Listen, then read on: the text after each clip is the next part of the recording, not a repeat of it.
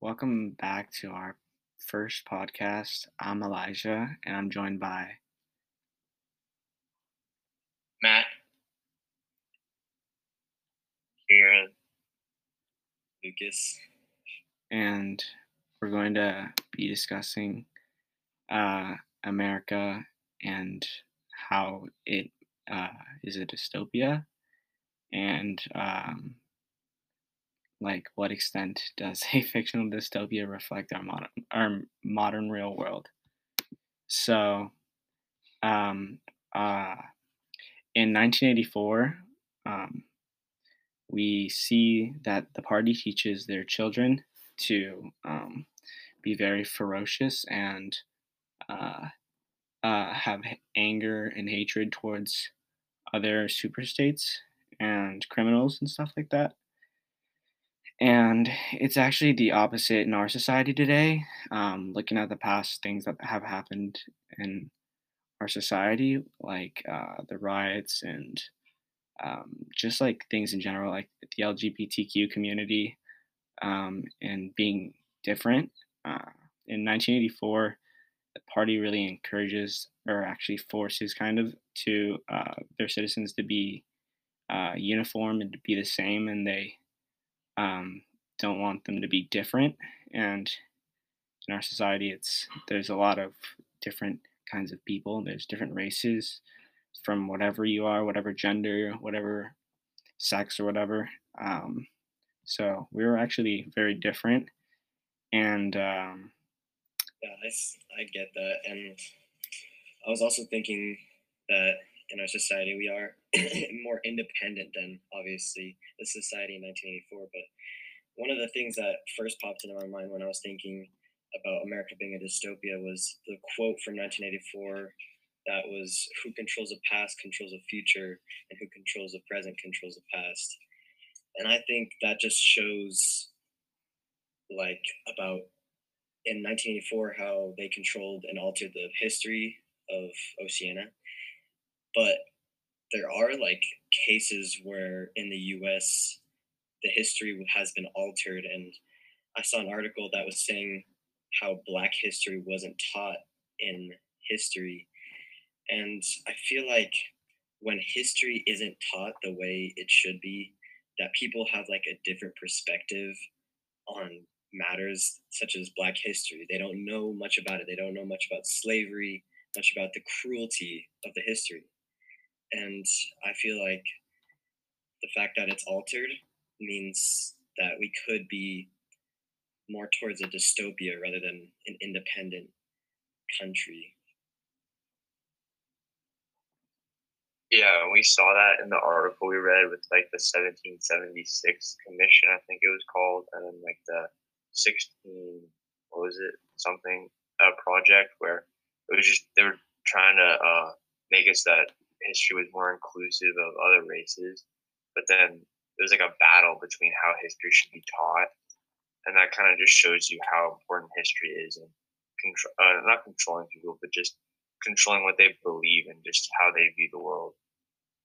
Yeah, I saw different teachers arguing against whether the Black history should be taught in different regions of the United States, and it was really interesting seeing the different perspectives of teachers throughout the whole country. And another article I saw, but it did seem like majority of them did want to have the right history, which is a contradictory to that society from 1984, because in 1984 the people didn't have secondary thoughts or thoughts that would be against control or anything like that. So that is a way that it is different, the U.S. from Oceania. Yeah, I noticed how they keep the proles because they make up over 80. I'm not sure what the exact percentage is, but the proles make up a huge majority of the population in Oceania. And what the government does is they keep them ignorant, so they're able to manipulate the history, as you said.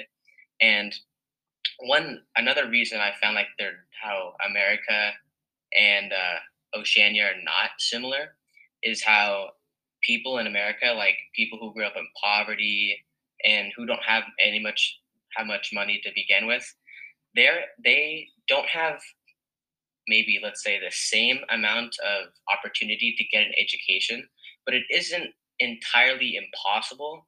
So I found out that Oprah Winfrey grew up in poverty in Mississippi, and then she ended up gaining popularity with a radio show, and then now she's a billionaire pretty much.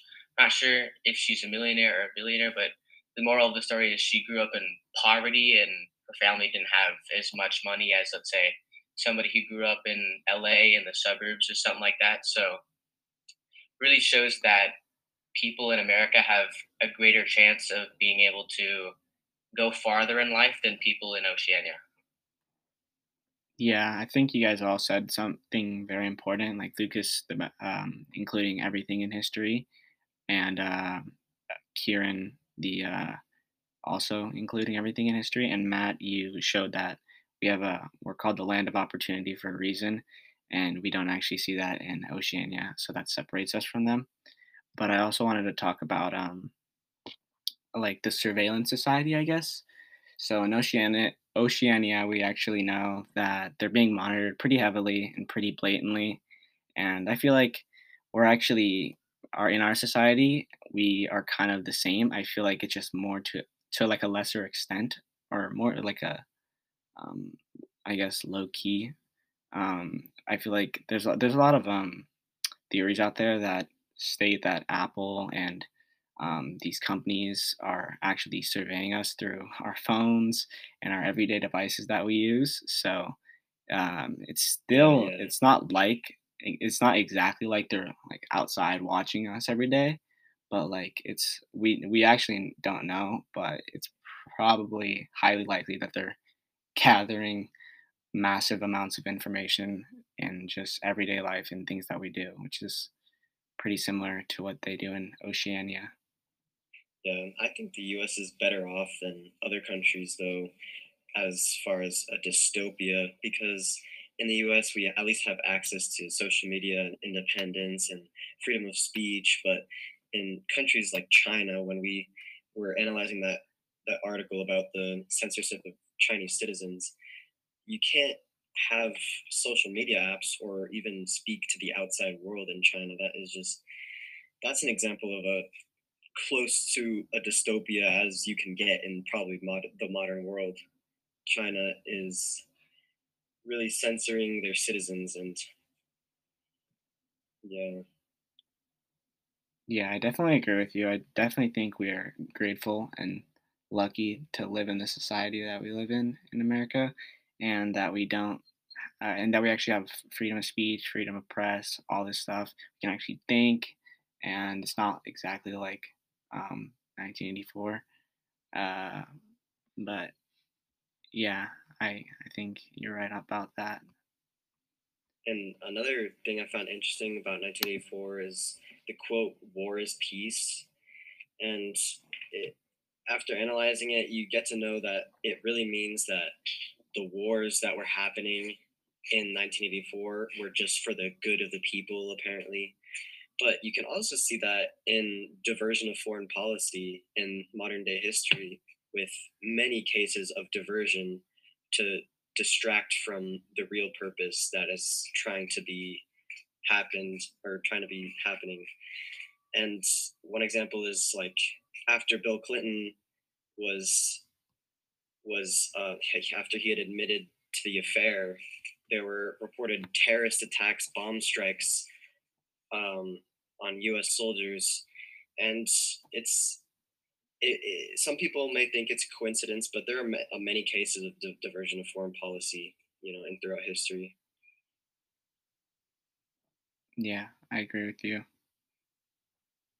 Another thing that I saw that was similar between 1984 and America is just how like now like warfare is becoming like less and less with massive casualties on the battle, because like now the U.S. military is using like drone strikes to execute moves. So, because in the book that was supposed to be written by Goldstein, it says that the wars are carried out by small amounts of troops instead of just all-out warfare, so it minimizes the damage and also makes it so that little can actually be gained or lost through the war. And just by having the drone strikes, it really removes like the dangers of fighting, because if a drone is destroyed, it's a lot less destructive than having like a whole group of people being destroyed. And then with less humans fighting, a party in the 1984 can still have like the war frenzy, but without all the people involved, which makes them more powerful.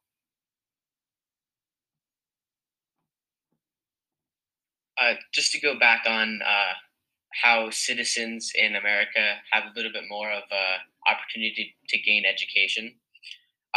In our slideshow, we showed that the citizens in China are actually a lot more like Oceania than America is. And a firsthand experience I had with this was in 8th grade, I hosted a Chinese student for an entire year in my house, in our house here. And he was from Chengdu, China, and I actually got a little bit of insight on what life is like in China. And he told me that if you're born into the lower class in China, there's no possible way you can get up into a higher class. And he personally told me that, and we see that directly in Oceania, that if you're born a pro, you're going to always stay a pro. You have no, I don't know, not real any importance to the society. And I just feel like I should have shared that because it's a really, really good example. Yeah, thank you, Matt. That was actually, that was surprising. I was very surprised by that, but thank you for sharing that. Does anybody else have any more thoughts or comments that they would like to add?